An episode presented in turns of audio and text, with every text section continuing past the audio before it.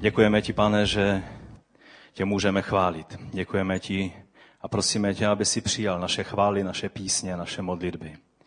Kež by byly příjemné před tvojí tváří. Amen. Je Velký pátek a dálí pán, tak budeme mít dvě zhromáždění, jedno teď a to druhé bude v neděli v 9 hodin ráno. A já jsem přijal od pána slovo, které věřím, že dá tak nějaký celkový, celkový smysl teprve, když uslyšíme celek. Takže já věřím, že tady nejste jenom tak náhodile, ale že přijdete i v neděli. Pokud ne, tak vás srdečně zvu, abyste měli ucelený obraz toho, eh, co, co věřím, že máme přijmout z Božího slova, tak je důležité, abyste tady byli i v neděli ráno v 9 hodin. Postaňme ještě teď a přečteme biblický text, který už máte před sebou, ale můžete si ho najít taky ve svých biblích, protože to je takový nosný text, i když budeme pak ještě později číst další místa z písma. V epištole k Židům v deváté kapitole od 19. verše je napsáno takto.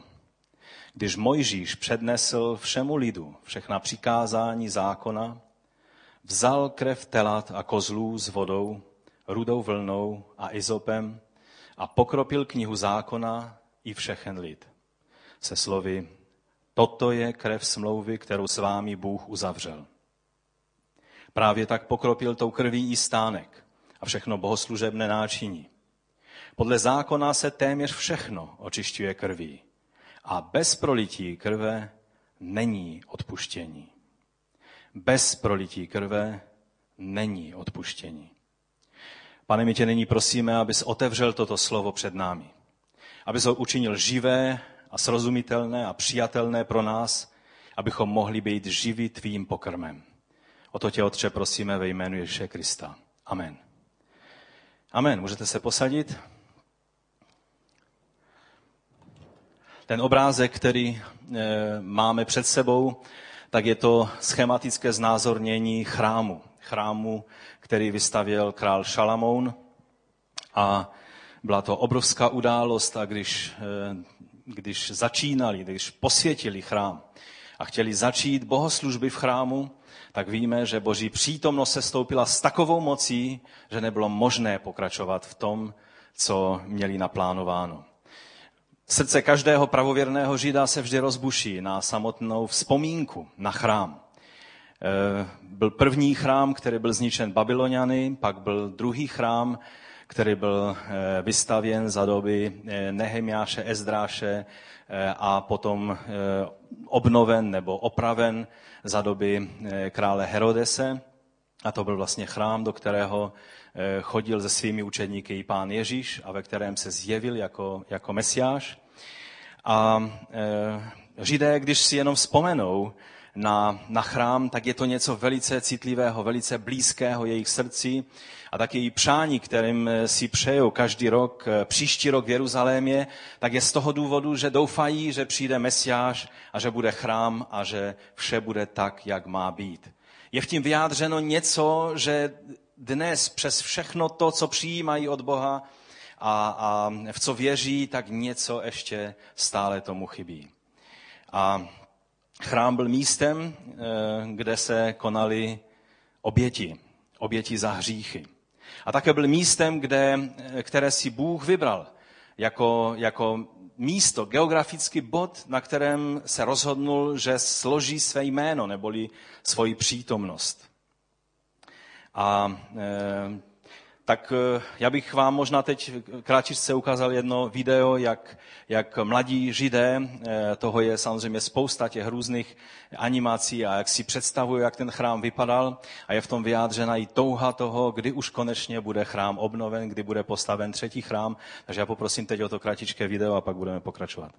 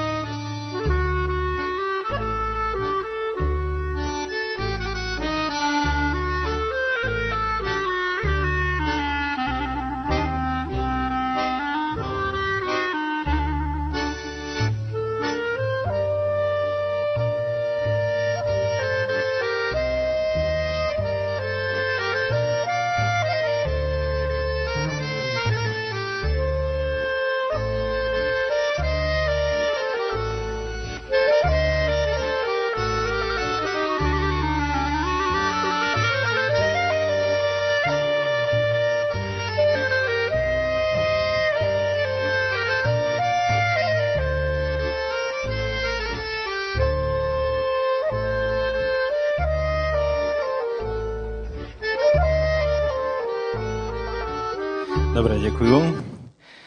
A myslím, že eh, je vidět, jak, s jakou touhou a s jakou vzpomínkou na, na tu slávu, na tu důstojnost, i když to byla jenom animace, tak je v tom cítit, jak, jak eh, židé mají vroucí vztah k tomuto místu. A tak eh, je otázka, proč?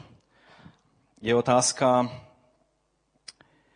proč, i když dnešní judaismus existuje bez eh, vlastně chrámu. A eh, když byste se zeptali jakéhokoliv rabína, tak vám řekne, že vše, co je třeba k tomu, aby mohli sloužit Bohu, je zde. Proč ta hluboká touha? Kdy, pane, konečně obnovíš to, co, co dává smysl naší víře? A tak dnes je Velký pátek a je nejvyšší čas, abychom si ujasnili jednu velice důležitou věc abychom tak nějak, já věřím, že není tady třeba vysvětlovat, co znamená Velký pátek a nemusíme si říkat o tom, eh, co se stalo a, a že Ježíš zemřel a jak se to stalo, to věřím, že, že by bylo nošením dříví do lesa. Ale chtěl bych se s vámi podělit s jednou pravdou, kterou věřím, že dnes a v neděli, když si dáme dohromady, takže uvidíte, že jsme uviděli něco nového, něco čerstvého a něco, co nás zavazuje a co nám pomůže v tom, abychom mohli stát na správném základě. Takže proč Ježíš musel zemřít? Proč jeho smrt je jediným způsobem, jak hříšný člověk může být smířen s Bohem? Co pak to nešlo jinak? Někteří z vás možná jste měli možnost mluvit eh, se Židy, třeba když jsme byli v Izraeli nebo, nebo u různých jiných příležitostí, tady těch akcí, které se konají o Izraeli a o, o Židech je spousta, tak možná jste se setkali nebo dostali do takové debaty a zkoušeli jste se jim ukázat, že Ježíšova krev je jediným prostředkem smíření eh, Boha s člověkem a oni se vám možná upřímně zasmáli a řekli, že to tak vůbec není. Už se někdo s tím setkal? Měli jste možnost někdy diskutovat? Mnozí křesťané jsou často zmatení tím, když zjistí, že dnešní židé vůbec eh, ospravedlnění krev obětí nepotřebují. Někteří by vám přímo řekli, že tím opovrhují, že se jim, že, že se jim to zdá primitivní až barbarské. Jakoby už se povznesli nad tuhle, nad tuhle věc, jako by ji nepotřebovali.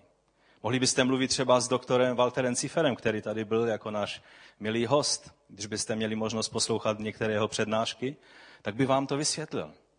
Že jsou jiné způsoby, jak člověk je smířen s Bohem, které jsou zjevené v Tóře, ve starém zákoně, a že krvavá oběť není to jediné. A není ani potřebná, protože ani není k dispozici dnes. Nebo kdybyste poslouchali přednášku známého antimisionáře, to je jeho oficiální titul, protože on se snaží jezdit po celém světě eh, a vysvětlovat Židům, jak se mají bránit eh, snahám křesťanů, je v tom svém natření přesvědčit o tom, že jejich mesiář je, je náš beránek, který byl za nás obětován. Když byste poslouchali jeho přednášky, já jsem několik z nich poslechl, a má velice silné argumenty, které, když člověk nezná Biblii, tak se v tom úplně ztratí. Jak to tedy je? Řeknou vám, že Tora umožňuje způsob vztahu s Bohem a smíření nebo zadosti učinění za naše hříchy skrze pokání, modlitbu, skrze čtení těch míst v Tóře, které mluví o obětech a samotné čtení těch textů je naplněním toho skutku, že Tora ukazuje, že dobré skutky jsou tím, těmi lepšími věcmi, než oběť za hříchy, než smrt nějakého zvířete a obětování na oltáři. Tak si řeknete, co to tady vykládáš? Já vám musím říct, že to je velice komplexní názor. A že i my křesťané, jak si v neděli ukážeme, mnohé věci, na kterých stojí naše jistota spasení, jsou podobného druhu, jako to, o čem budu mluvit dnes. Je třeba, abychom si ujasnili, co je základem našeho spasení. Co je to, čím skutečně máme smělost předstupovat před Boží trůn. Protože někdy si myslíme, že ten základ máme správný a pak zjistíme, že není správný. Stejně tak, jako židé si jsou jistí a, a mluvili by s vámi s velikou jistotou, že žádná oběť krvavá není potřebná po tom, co chrám už tady není. Co pak neříkají proroci na mnoha místech totež? Už prorok Samuel, taková autorita v době vlastně eh, prvních králů Izraele, prohlásil, když se Saul v takové té netrpělivosti, protože chtěl zachránit situaci, pustil do obětování, tak přišel Samuel, přišel pozdě a toho krále nepozbudil ale prohlásil, je to 15. kapitola 1. Samuelovi 22. verš. Těší snad hospodina zápaly a obětí, jako když ho někdo poslušností ctí? Poslouchat je lepší, než obětovat. Věnovat mu pozornost je nad tuk beraní. Hříchem je, jak věštění, je totiž spoura. Zlá, jak modlářství je své vole. Protože jsi odmítl slovo hospodina, on tě odmítl za krále. Tady je jasně řečeno, že poslušnost a, a dobré skutky a správné jednání je důležitější než oběť. Prorok Ozeáš to říká velice jasně. Šestá kapitola, šestý verš. Chci totiž lásku, nikoli v oběti. Poznání Boha, spíše než zápaly. Jak to tedy je? V přísloví 21.3 je napsáno, když se děje spravedlnost a právo, hospodin to má raději než oběti. Mysleli jste si, že to je tak jednoduché, že?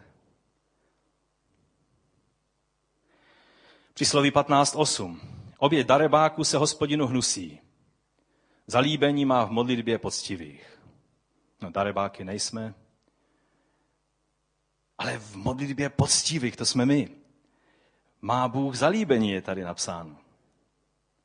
Takže ne v obětech, v modlitbě. Můžou modlitby sloužit jako náhrada oběti.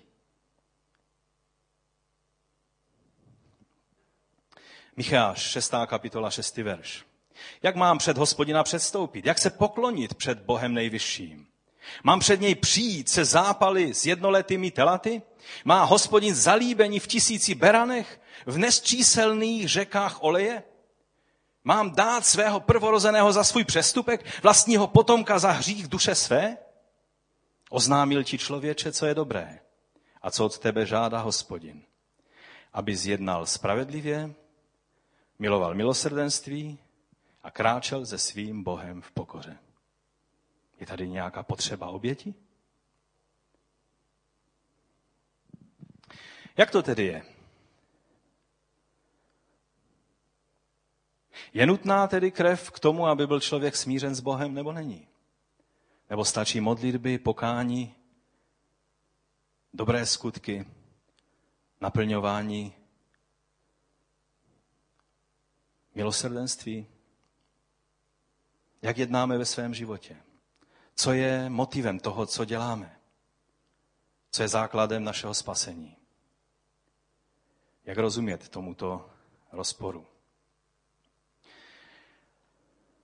Takže pojďme si tak trošinku otevřít to téma a v neděli dali pán, tak ho věřím úspěšně uzavřeme a přijmeme určité nové perspektivy a nový vhled do Božího slova, který, věřím, je pro nás připraven. Od začátku Božího zjevení a jednání s člověkem vidíme tuto prostou pravdu, která je řečena v Božím slovu, než Izrael vyšel z Egypta. Když uvidím krev, pominu vás. Pominu vás jen, když uvidím krev. Dalo by se to říct jinak, když neuvidím krev na vašich veřejích, skončíte úplně stejně jako egyptští. I když byste dělali všechno správně, skončíte jako egyptští a ztratíte své prvorozené. Hřích je smířen jedině prolitím krve nevinného zvířete. To je, to je zjevení starého zákona. Když se podíváme úplně na začátek, když bychom teda nešli k Adamovi a Evě, ale začneme hned u jejich, u druhé generace, tak Abel obětoval oběť příjemnou Bohu. V čem ona byla příjemná? Ta Kainová byla nádherná zelenina, nádherně poukládána, jak to třeba někdy na nějakých eh, prostě hostinách se umí, když ovoce a zelenina je tak nádherně poukládána. Abel musel vzít nůž a musel zabít beránka, který byl nevinný, za nic nemohl. Byla to krvavá věc. Kain se s opovržením díval na Abela, jak to dělal. Ale když Abel obětoval toto zvířátko na oltáři, Bůh přijal jeho oběť a Kainovou zavrhl. Pak Noé, když vyšel z korábu, co udělal jako první věc? Vystavil oltář a obětoval. Abraham, muž, který byl spasen, protože uvěřil. Jeho víra mu byla počítána za spravedlnost. A on, když vstupoval do smlouvy s Bohem, tak obětoval a bránil tu oběť a vstoupil do smlouvy s Bohem. Jákub totéž. Když byl potoncov Peniel, zápasil s Bohem. Setkal se s ním tváří v tvář. Potom vystavil Bohu oltář a vzýval jméno hospodinovo a řekl, Bůh je Bohem Izraele. Obětoval oběť. Když se podíváme na paschu, to, co jsem už vzpomínal, tak ve 12. kapitole Exodu je napsáno, tu krev budete mít na svých domech jako znamení. Až udeřím na egyptskou zem, spatřím tu krev a ušetřím vás. Tak se vám ta zhoubná rána vyhne. Tento den bude pro vás památný. Budete ji slavit jako hospodinovu slavnost, budete jej slavit ve všech svých pokoleních, to je věčné ustanovení. Není to jen nějaký rozmar té jedné noci. Bylo to věčné ustanovení. Každá rodina si měla vybrat beránka. Beránka bez vady. Velikonočního beránka. A měli ho při sobě. A pak, když přišel ustanovený den, večer před vyjítím z Egypta, měli ho připravit na ohni a měli ho jíst celého i s hořkými bylinami a měli ho jíst ve spěchu, protože byli připraveni vyjít a vstoupit do svobody, kterou jim Bůh připravil. To, co jim skrze toho beránka Bůh dal, byla svoboda. Tak jak ještě za chvíli uvidíme. Bylo to tak důležité, snad nejdůležitější oběť, která se konala, kromě možná den smíření, v den smíření, kdy byla oběť za hříchy celého národa obětována v chrámu jednou ročně. Pak, když bylo uzavření smlouvy na Sinaji, kdy celý lid izraelský stál u hory, která e, se projevovala tak, jak se každá fyzická věc projevuje, když se jí Bůh dotkne. Ta hora se třásla, hořela ohněm, kouřilo se s ní, byla přikrytá oblakem boží přítomnosti a Bůh mluvil s Izraelem nejdříve přímo, ale když se toho tolik báli, že to nechtěli přijmout, pak skrze Mojžíše a Árona. A potom Bůh uzavřel smlouvu s Izraelem. Čteme o tom v 24. Eh, kapitole Exodu a my jsme o tom četli z té epištoly k Židům, což bylo zhrnutí toho, co se tam stalo. Že vlastně všechno, i celý lid, i všechno ostatní bylo pokropeno krví. I Tora, svítky Tory byly pokropeny krví, protože byla to krev smlouvy, do které vstoupili. A ta, krev, a ta smlouva byla spečetěna krví. Když byli posvěceni kněží, Tak ve 29. kapitole Exodu je napsáno, berana zabiješ, vezmeš trochu jeho krve a potřeží lalůček Áronova ucha, lalůček pravého ucha jeho synu, palec jejich pravé ruky a palec jejich pravé nohy. Zbytkem krve pokropíš oltář ze všech stran. Zvláštní obřad. Když bychom to viděli, tak si říkáme, co oni to dělají. Bylo to posvěcení kněží. A pak na, na den Jom Kippur, neboli na den smíření, tak je nařízení, které čteme ve 30. kapitole Exodu, v 10. verši, měla být přinesena oběd smíření za hřích. Jen jednou za rok vykoná Áron na jeho rozích, to je na rozích e, oltáře kadidelného obřad smíření. Po všechna vaše pokolení se na něm bude krví oběti za hřích konat obřad smíření. A to jednou za rok, v den smíření. Kadidlový oltář bude svatosvatý hospodinu, protože je pokropen krví smíření. Je to zvláštní, ale v tomto výročním, výroční události, která se konala vždycky v chrámu, není ani slovo o modlitbě, ani slovo o dobrých skutcích, ani slovo o postech, ani o pokání. To jediné, co tady je, je tady krev. Ta tady platí. Proč? Protože vždy smíření je spojeno s krví. Bez krve není smíření. Odejměte krev a není žádné smíření s Bohem. Celá kniha Levitikus když čtete spolu s námi to čtení na každý den, tak jste procházeli těmi Mojžišovými knihami a v knize Levitikus až toho bylo příliš. Až jsem si říkal, pane, to je stále jenom o tom, že ta oběť je vůně příjemná pro tebe. Jak to je? Jak tomu rozumět? Ze všech míst, kde se mluví o smíření, o oběti smíření, je to tam 49krát řečeno, Vždy je to ve spojení s krvavou obětí, nikdy ne s ničím jiným. Vlastně na znamení chápání toho principu, jak je smíření s Bohem spojeno s prolitím krve, tak židé byli poučeni o tom, že nesmějí v žádné podobě jíst nebo požívat krev. A je tam řečeno, že dokonce příchozí mezi nimi Ti, kteří se k ním přidali, nesmějí jíst krev. Levitikus 17.11. Vždyť život těla je v krvi.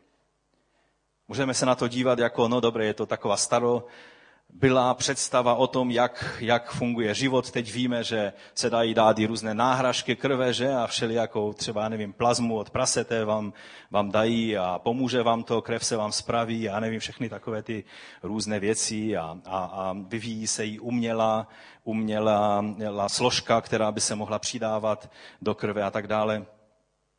To nic nemění na faktu, co říká Boží slovo.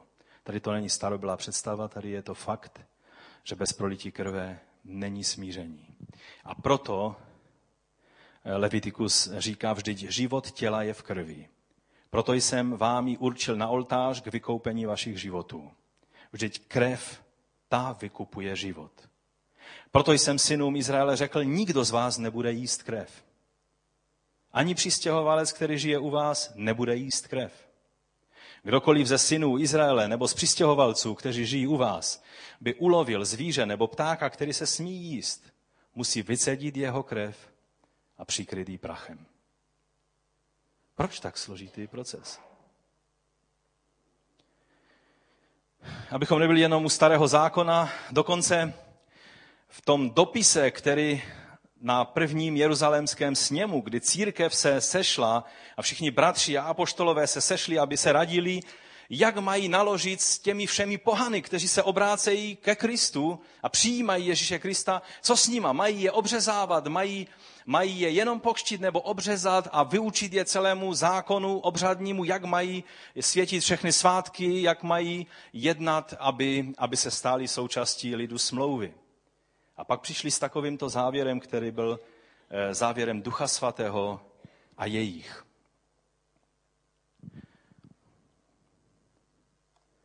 A je tady napsáno ve skutcích 15.24 takto.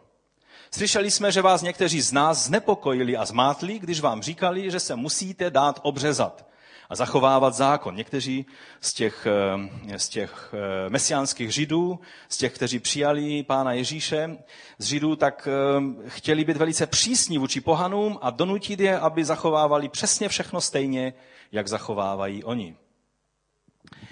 A k ničemu takovému jsme je nepověřili, říkají apoštolé v tom dopise.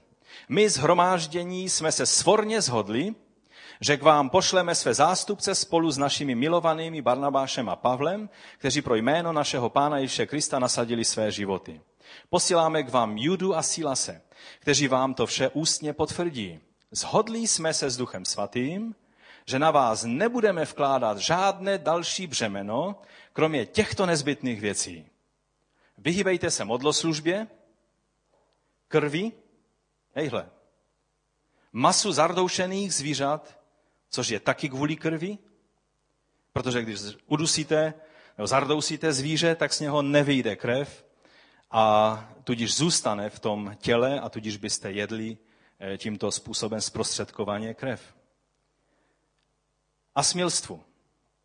Smilstvo je tady Eh, vyjmenováno jako představitel všech hříchů, které samozřejmě jsou v desateru a hlavně je tady vyjmenováno z toho důvodu, že smilstvo bylo spojeno s eh, modloslužbou, protože vždy v těch chrámech pohanských eh, byly chrámové prostitutky nebo kněžky, které, a, a uctívání těch pohanských bohů bylo velice často spojeno se smilstvem. Čili z toho důvodu je tady smilstvo jako, jako reprezentativní hřích. A pak jim říkají, uchráníte-li se, se těchto věcí, uděláte dobře. Buďte zdraví. Proč tady takovou tu esenci, kterou mají zachovávat ze židovství? Proč je tady krev? Proč je tady zardousené zvíře? Samozřejmě křesťané mají takovou svobodu, že jí klidně jitrnice z krví a nevím co všechno. Říká se tomu jitrnice, nebo jak tomu říkáte česky? My tady říkáme jelita. Vy tady, taky tomu říkáte jelita? Uh, já nevím, mě to nějak ne, nechutná. A taky ve mně je od malička takový ten odpor k těm věcem kvůli tomuto slovu. Ano, já jsem svobodný, ale, ale krev je něco jiného. Bez prolití krve není odpuštění hříchu. Ono, když někdo z vás si řekne, a já jsem svobodný a já si tu jitrnici nebo to jeli to dám, tak samozřejmě. Je to na tobě. Ale apoštole říkají, uchránilíte se těchto věcí, učiníte dobře. Je to na vás. Takže všude ve starém zákoně je zdůrazněna tato myšlenka, že vždy musí být život za život. Že musí být prolitá krev aby, bylo odpuštěna, aby byl odpuštěný hřích. Nevinné zvíře za vinného hříšného člověka.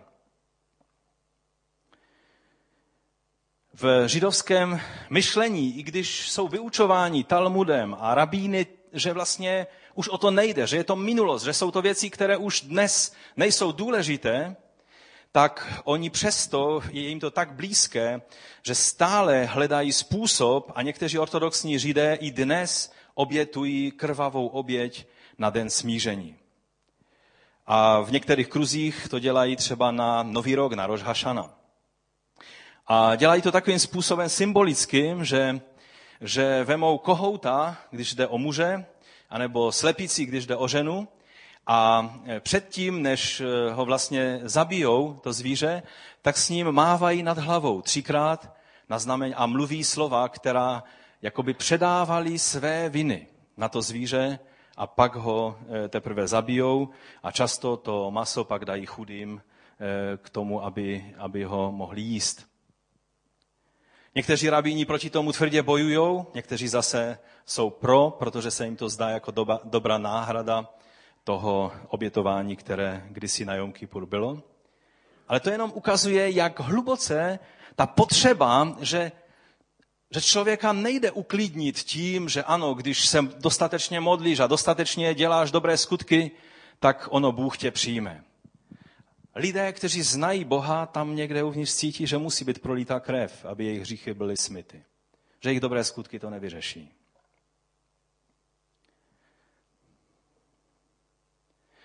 Někteří vynalézaví židé, když se postí, tak se modlí takovým způsobem, že říkají, pane, u toho půstu můj tuk je spalován a moje krev se stává chudší. Přijmí tohle jako oběť. Eh, když byl tuk, vždycky na oltáři byl jeden z prvních věcí, byl spálen tuk, že? Je to vynalézavý způsob, ale není to přesně ono. Jako konečné usmíření za hříchy v židovství je přijatá smrt člověka. Pokud eh, to nešlo jinak, tak vlastně konečná cena za hříchy, které spáchal ve svém životě, je jeho smrt toho člověka. Autorita na starý zákon, eh, doktor Michael Brown, který je známý z toho probuzení v Pensakole, jestli si vzpomínáte, Gabka ho zná osobně, protože byl její učitelkou, je jedním z nejlepších expertů na starý zákon a vlastně na věci týkající se židovství. A on to zhrnuje takovým způsobem, že skutečně bez krvavé oběti neexistuje biblické smíření. Že e, vždycky otázka krvavého, krvavé oběti a smíření je v samotném centru e, Bible, biblické pozornosti že krev je nezbytná, je základní a je nenahraditelná pro tuto věc. A tak když bychom studovali pozorně prvních pět knih Mojžíšových, tak bychom eh, mohli vidět, že kapitol, které jsou někdy velice detailně věnované tomu, jak se mají dělat oběti, oproti kapitolám o dodržování sabatu, svatých dnů a jak se vyhnout hříchům a všem ostatním věcem. E, v tom poměru ty všechny ostatní věci jsou v menšině oproti těm, které mluví o oběti za hřích. Takže přicházíme k dalšímu bodu. Jak je možné, že Židé dnes mluví úplně jinak? Že dnes to není realita, Eh, života každého Žida. Víte, my jsme tady v křesťanském centru velicí přátelé eh, Židů a modlíme se za Izrael, ale to neznamená, že si neřekneme věci, jak oni skutečně jsou. A já věřím, že dnes a v neděli budeme moci se na některé věci podívat tak, tak skutečně od základu.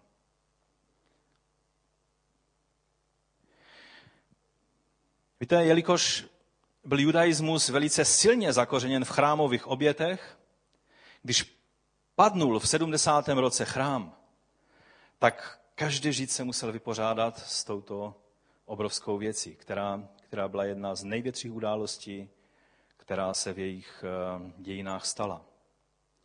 Jak se s tím vypořádali? Jak, jak přijali tento fakt? Co s tím učinili?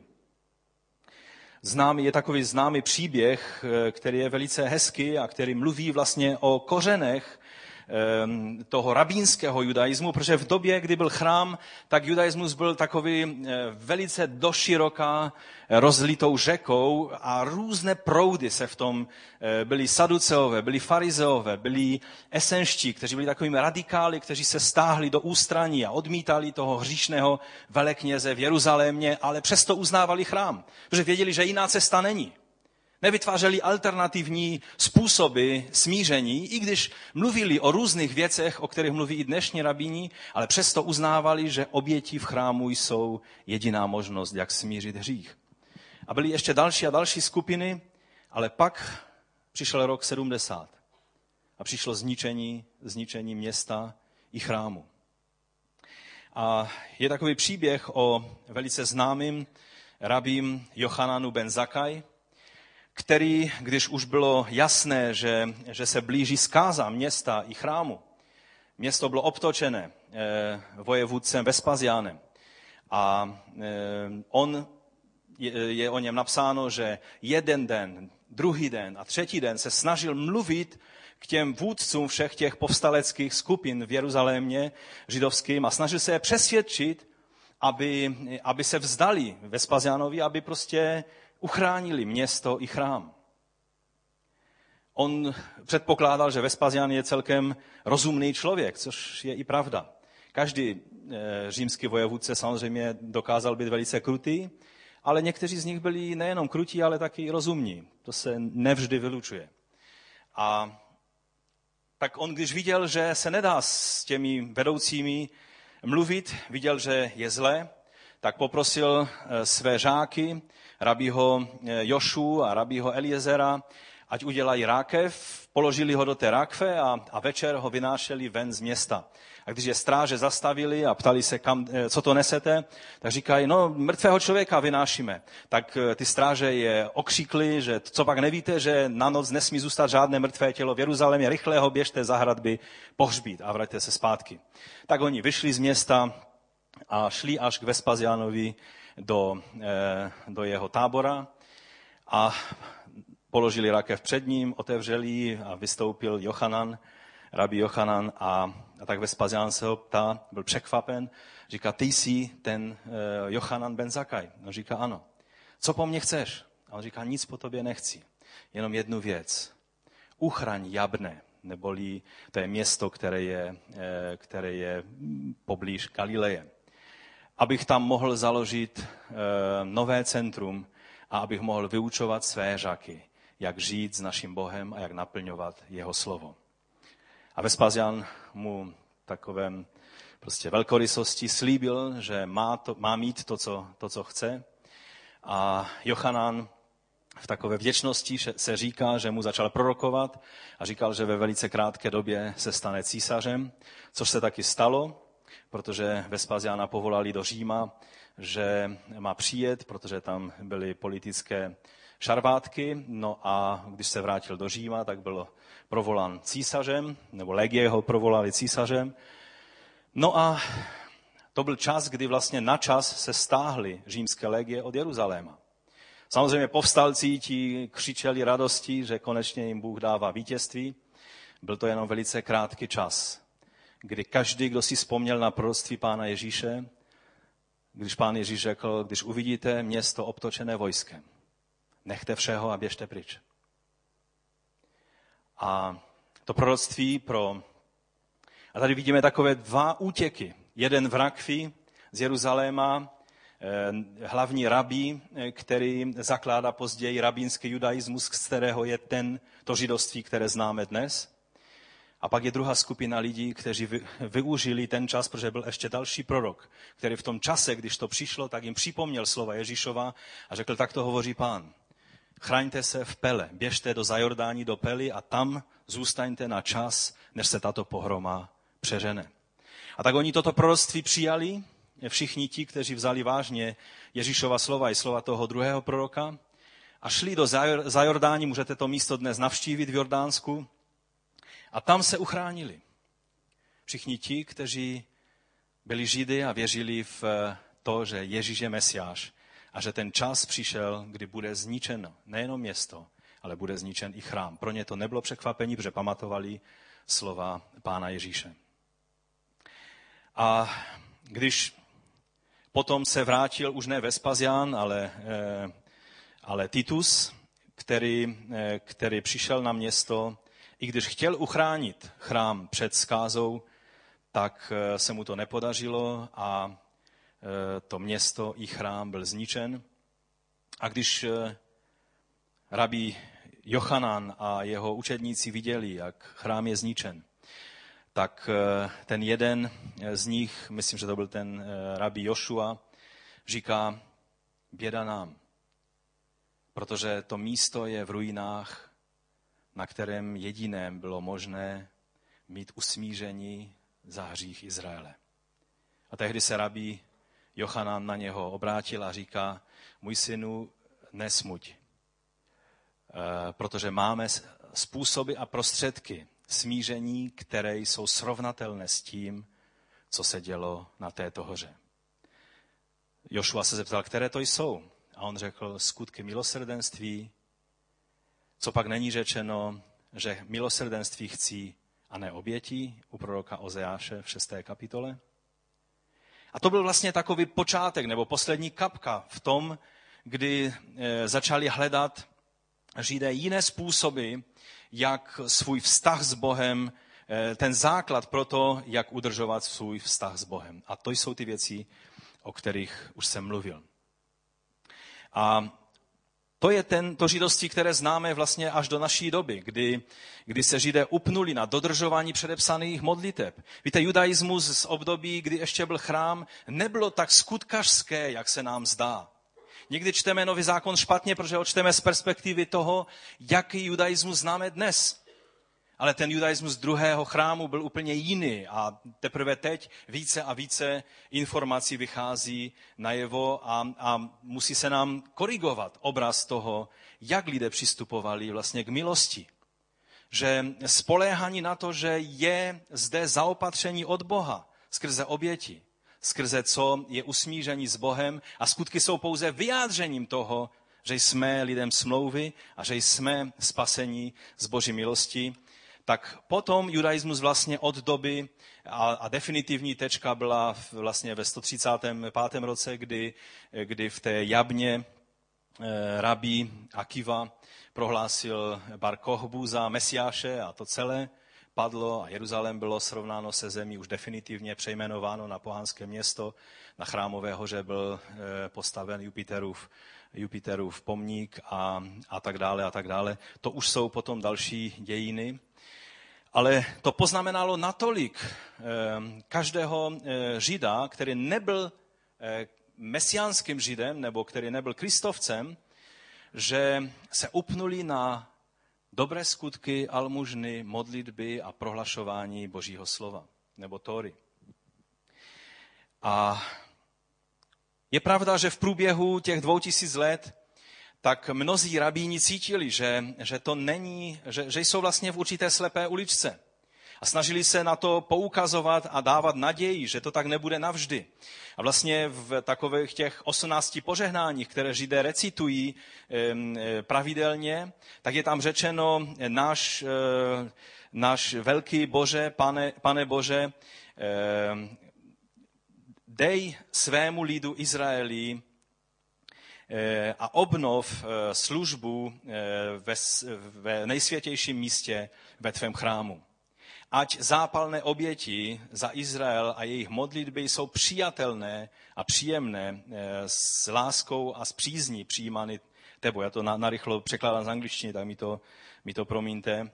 Takže v tom je ukázána touha a víra v to, že to tak nebude navždy, že přijde čas, kdy zase ten správný základ pro jejich vztah s Bohem bude obnoven. Teprve ve 12. století, když jeden z nejznámějších a nejrespektovanějších autorit eh, judaismu, Maimonides, eh, který vlastně eh, byl takovým otcem toho, toho nebo dalším po, po, těch, po těch prvních, po 70. roce byl takovým tím, kdo měl velký vliv na to, jak se judaismus dále ubíral, tak on prohlásil, že vlastně oběti už jsou otázkou minulosti. A že dnes máme to vše, co nám zůstalo. A to jsou modlitby, a to je čtení Tóry, a to je dodržování skutku milosrdenství, a to je ten základ, na kterém stojí náš vztah s Bohem. A vidíme, že v tom je určitá, určitá slepá ulička. A skrze všechny ty příznaky, které, i když vám to třeba Židé nepřiznají, tak se vyjadřuje touha potom, aby zase věci byly tak, jak mají být ti eh, skutečně pravověrní a můžete, můžete eh, dokonce na, na jejich stránkách najít eh, skupiny, které se připravují, musíme vybudovat. Řešením je vybudování třetího chrámu. Řešením je udělat nějak, to nějak nezní dost hrozivě, aby tam nebyly ty pohanské stavby, které tam jsou na chrámové hoře, abychom mohli postavit postavit chrám. Někteří jdou až tak daleko, že říkají, můžeme tam postavit chrám a nedotkneme se al-Aqsa mešity a budeme tak nějak koexistovat společně. V tom jenom je vidět tu určitou bezradnost, do které se dostali.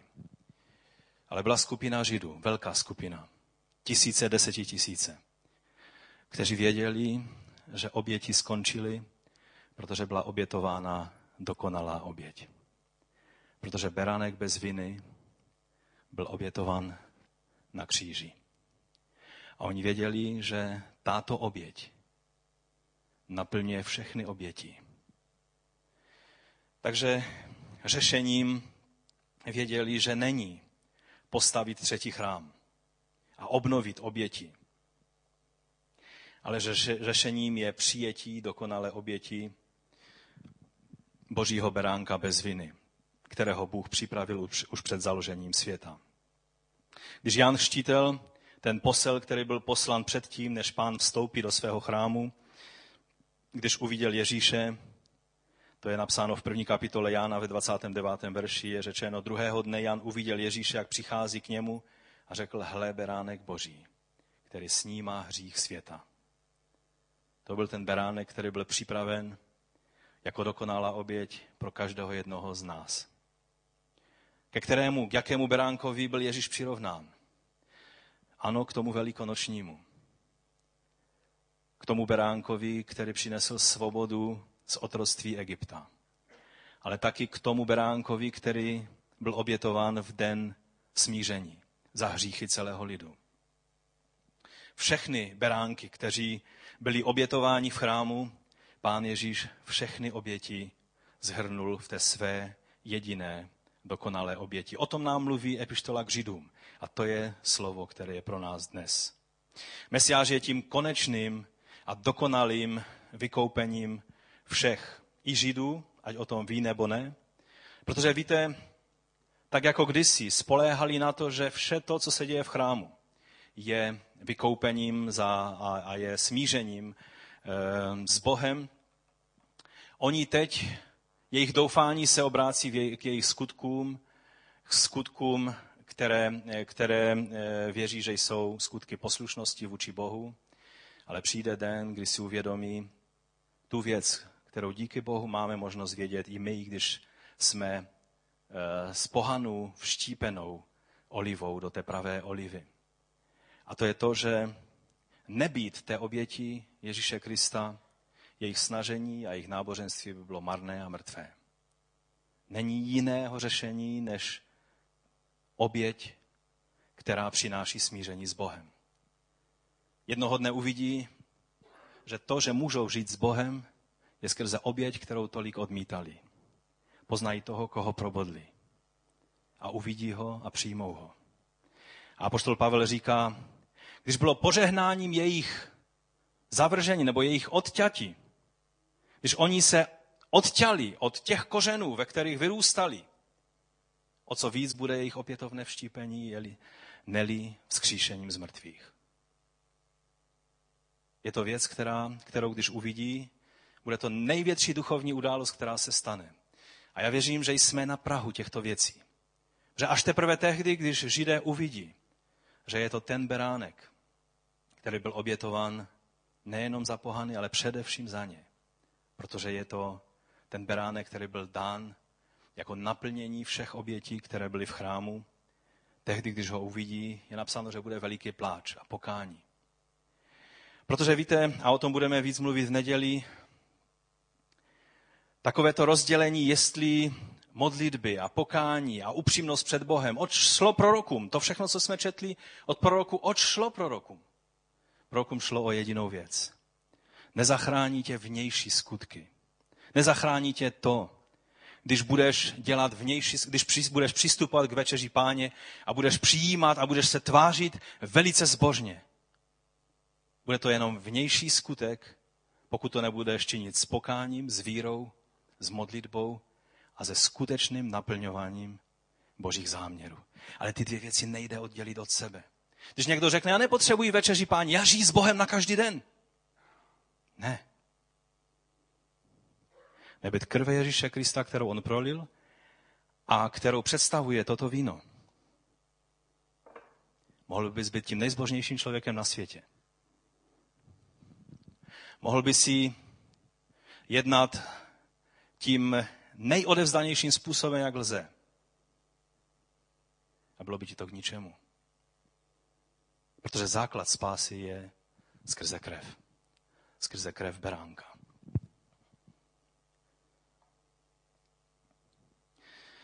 V první Petrově ve druhé kapitole 22. verže napsáno takto. On se nikdy nedopustil hříchu a v ústech neměl žádnou lest. Když ho uráželi, neodpovídal. Cítíte tam ten 53. tu 53. kapitolu Izajáše, zkuste ji tam vidět. Když ho uráželi, neodpovídal, když trpěl, nehrozil, ale ponechával vše tomu, který soudí spravedlivě. On sám na svém těle vzal naše hříchy na kříž, abychom zemřeli hříchům a ožili spravedlnosti. Jeho rány vás uzdravili. Byli jste přece jako bloudící ovce, ale teď jste se vrátili k pastýři a strážci svých duší. Tento text, který napsal Petr, se velice silně opírá o tu kapitolu z, Iza, z proroka Izajaše, která byla napsána 700 let předtím, než Ježíš přišel na tuto zem. A teď se vraťme k tomu našemu původnímu textu z 9. kapitoly epištoly k Židům. Jak ona pokračuje, co tam je napsáno dále? Od 22. verše pro připomenutí si přečteme po 28. verš. Podle zákona se téměř všechno očišťuje krví a bez prolití krve není odpouštění. Odpuštění. Tak to bylo potřeba očišťovat obrazy nebeských věcí. Sami nebeské věci však vyžadují lepší oběť. Všimněte si slova lepší oběť. Kristus přece nepřišel do svatyně udělané rukama, jenž je pouhým zobrazením té pravé, ale do samotného nebe, aby se za nás postavil před Boží tvář. Také tam nepřišel proto, aby se obětoval znovu a znovu, jako když velekněz každoročně vchází do nejsvětější svatyně z cizí krvi. To by pak muselo stvoření světa trpět už mnohokrát. Ale ukázal se teď na konci věků, aby svou obětí jednou provždy smazal hřích. Lidem je určeno jednou zemřít a potom je čeká soud. Právě tak se Kristus jednou obětoval, aby sněl hříchy mnohých a po druhé se ukáže kvůli hříchu, ne kvůli hříchu, ale pro spásu těch, kdo na něj čekají. Toto slovo nám ukazuje, že to není Ježíšova smrt, která je nějakým symbolickým nejvyšším naplněním těch chrámových nebo paschálních obětí, že Ježíš tak nějak zhrnul a, a, a udělal něco, co by lidem vždy nějak nahrazovalo a připomínalo ty oběti, které byly v chrámu, ale je to právě naopak. Všechny ty oběti, které byly od začátku stvoření světa, byly před obrazem a ukazovaly na to, co on učinil v tom nebeském chrámu, v tom věčném chrámu, kdy přinesl svoji oběť a svoji krev před boží trůn. Jak se to mohlo stát, když to byla jeho fyzická krev, kterou on prolil. To nebyla duchovní krev, to byla fyzická krev. Není správné si představovat, že Ježíšova krev byla nějaká jiná, než je krev každého člověka. Tahle oběť, která se stala v čase a na místě, které, které bylo dáno a určeno tím, když Ježíš žil a chodil po této zemi, tento akt obětí měl věčnou hodnotu a byla to oběť která byla tou jedinou dokonalou, která završila všechno a na kterou ukazovali všechny oběti starého zákona. Když byla pascha chápana jako vysvobození lidu smlouvy, eh, jako, jako, jako vyjádření boží nezasloužené milosti vůči člověku, Protože Izraelci si ne, nezasloužili vysvobození z Egypta. Bylo jim to dáno jako dar. Bylo jim zjeveno, když uděláte to a to, když pomařete veřeje, když sníte toho beránka, když uvidím krev, pomínu vás. A pak vyšli na svobodu. Byl to akt boží milosti vůči, vůči Izraeli. A stejně tak, když Ježíš vzal kalich a řekl, toto je kalich nové smlouvy, tak mluvil o novém projevu nezasloužené milosti Boží vůči jak lidu smlouvy, tak i těm, kteří se stanou součástí lidu smlouvy skrze to, že vírou přijmou svého pána. A tak nyní povstaňme a přijměme na závěr památku Večeře Páně. Jako vyjádření toho, že přijímáme tento princip, že bez krve není odpuštění hříchu. Bez krve není odpuštění hříchu. Ale díky Bohu máme beránka, který byl obětovan za nás toho, který byl obětovan jednou provždy. A tak já poprosím bratři, aby přišli tady z rady sboru a postaví se tady dopředu a budeme se modlit a pak každý z vás, ať jednotlivě, nebo v rodinách, nebo ve skupinkách, můžete přicházet tady dopředu a s vděčností přijímat tento chléb i toto víno, protože ten chléb i víno představují to, co nám přenechal apoštol Pavel a co co je nejranějším vlastně záznamem toho, co pán Ježíš tehdy ten večer udělal, v předvečer toho, když byl obětován. Předal jsem vám to, co jsem sám přijal od pána. Pán Ježíš v tu noc, kdy byl zrazen, vzal chléb, vzdal díky a lámal se slovy, toto je mé tělo, které se dává za vás. To čiňte na mou památku. Právě tak vzal po večeři kalich se slovy, tento kalich je nová smlouva v mé krvi. Kdykoliv z něj pijete, čiňte to na mou památku. Kdykoliv jíte tento chléb a pijete tento kalich, zvěstujete pánovu smrt, jeho oběť, dokud nepřijde. A tak to je výsada těch, kteří přijali Ježíšovu oběť a můžou si stále znovu a znovu připomínat, že pán je to ten, který za nás zaplatil. Vše, co děláme, a o tom budeme ještě víc mluvit v neděli, vše, co děláme pro našeho pána, má smysl jedině tehdy, když to vychází z jeho oběti. Z toho, že jsme spasení z jeho milostí, jinak to nemá smysl. Ano, dáváme důraz na to, aby náš život s Bohem byl v pořádku, abychom žili v modlitbách, abychom žili naplňováním Boží vůle. Ale tak, jak proroci mluvili, že obětí se můžou stát nepřijatelné pro Boha, stejně tak, když si žiješ život po svém a nespoléháš na Boží spasení, tenhle obřad se může stát takhle prázdným obřadem pro tebe. Ale pro ty, kteří věří a ví, co dělají, to je život, to je pravda a to je moc Boží ke spasení. A proto s radostí a s výsadou přijímáme tuto památku. Není to jenom symbolika. Je to skutečná věc, kterou vyjadřujeme to, že jsme přijali tento princip, o kterém jsme dnes mluvili. Pojďme se nyní modlit chvíli. Vzdejme pánu díky za jeho krev i za jeho tělo, které bylo za nás vydáno.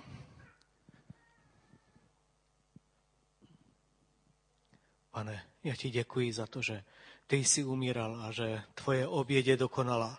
Že není třeba více, pane, obětování, že není třeba víc zabíjet zvířata nebo dělat další věci. Já ti děkuji za tu oběť a že já ti děkuji za to, že ty máš moc očistit naše svědomí a od těch mrtvých skutků, pane, a že ty, ty jsi dal tuto moc skrze Ducha Tvého Svatého. Děkuji ti, pane, za to, že ty to činíš. Tak to přijímáme i teď, pane. Děkuji ti i za ten chléb, pane. Amen.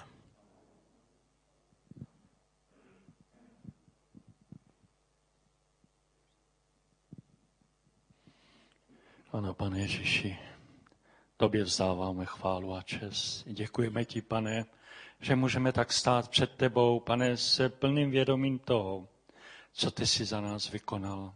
Že ty jsi, pane, prolil svou krev, ty jsi položil svůj život, ty se zobětoval. Ty jsi předstoupil před věčného Boha s tvou krví. Za to ti děkujeme, pane můj, a tak ty požehnej i toto víno. Amen. Pane, my ti děkujeme, že tento kalich je kalich nové smlouvy. Že tvá krev nám dává možnost žít ve svobodě tak, jak krev toho pašiového beránka dala možnost Izraelcům být svobodní z otroctví Egypta. My ti děkujeme, pane, za tvoji svobodu, ale děkujeme ti za to, že nás uschopňuješ, že můžeme žít pro tebe. Že toto není jenom prázdný obřad, který jednou za čas uděláme, protože by nebyl přijatelný pro tebe, ale že je to součást našeho života víry. A proto chceme přijímat tento chléb i tento kalich s vírou, že přijímáme tvoji krev i tvé tělo jako zástupnou oběť za každého jednoho z nás, která byla vydána za nás. Díky tobě za to. Amen. A tak nejdříve bych chtěl pozvat hudebníky, aby přišli dopředu a přijali a potom i všechny ostatní a hudebníci nám můžou pak sloužit nějakými písněmi. A kalich požehnání, za který děkujeme, není to snad společenství Kristovy krve? Amen. A chléb, který lámeme, není to snad společenství Kristova těla? Amen. A proto ho přijímejme s radostí.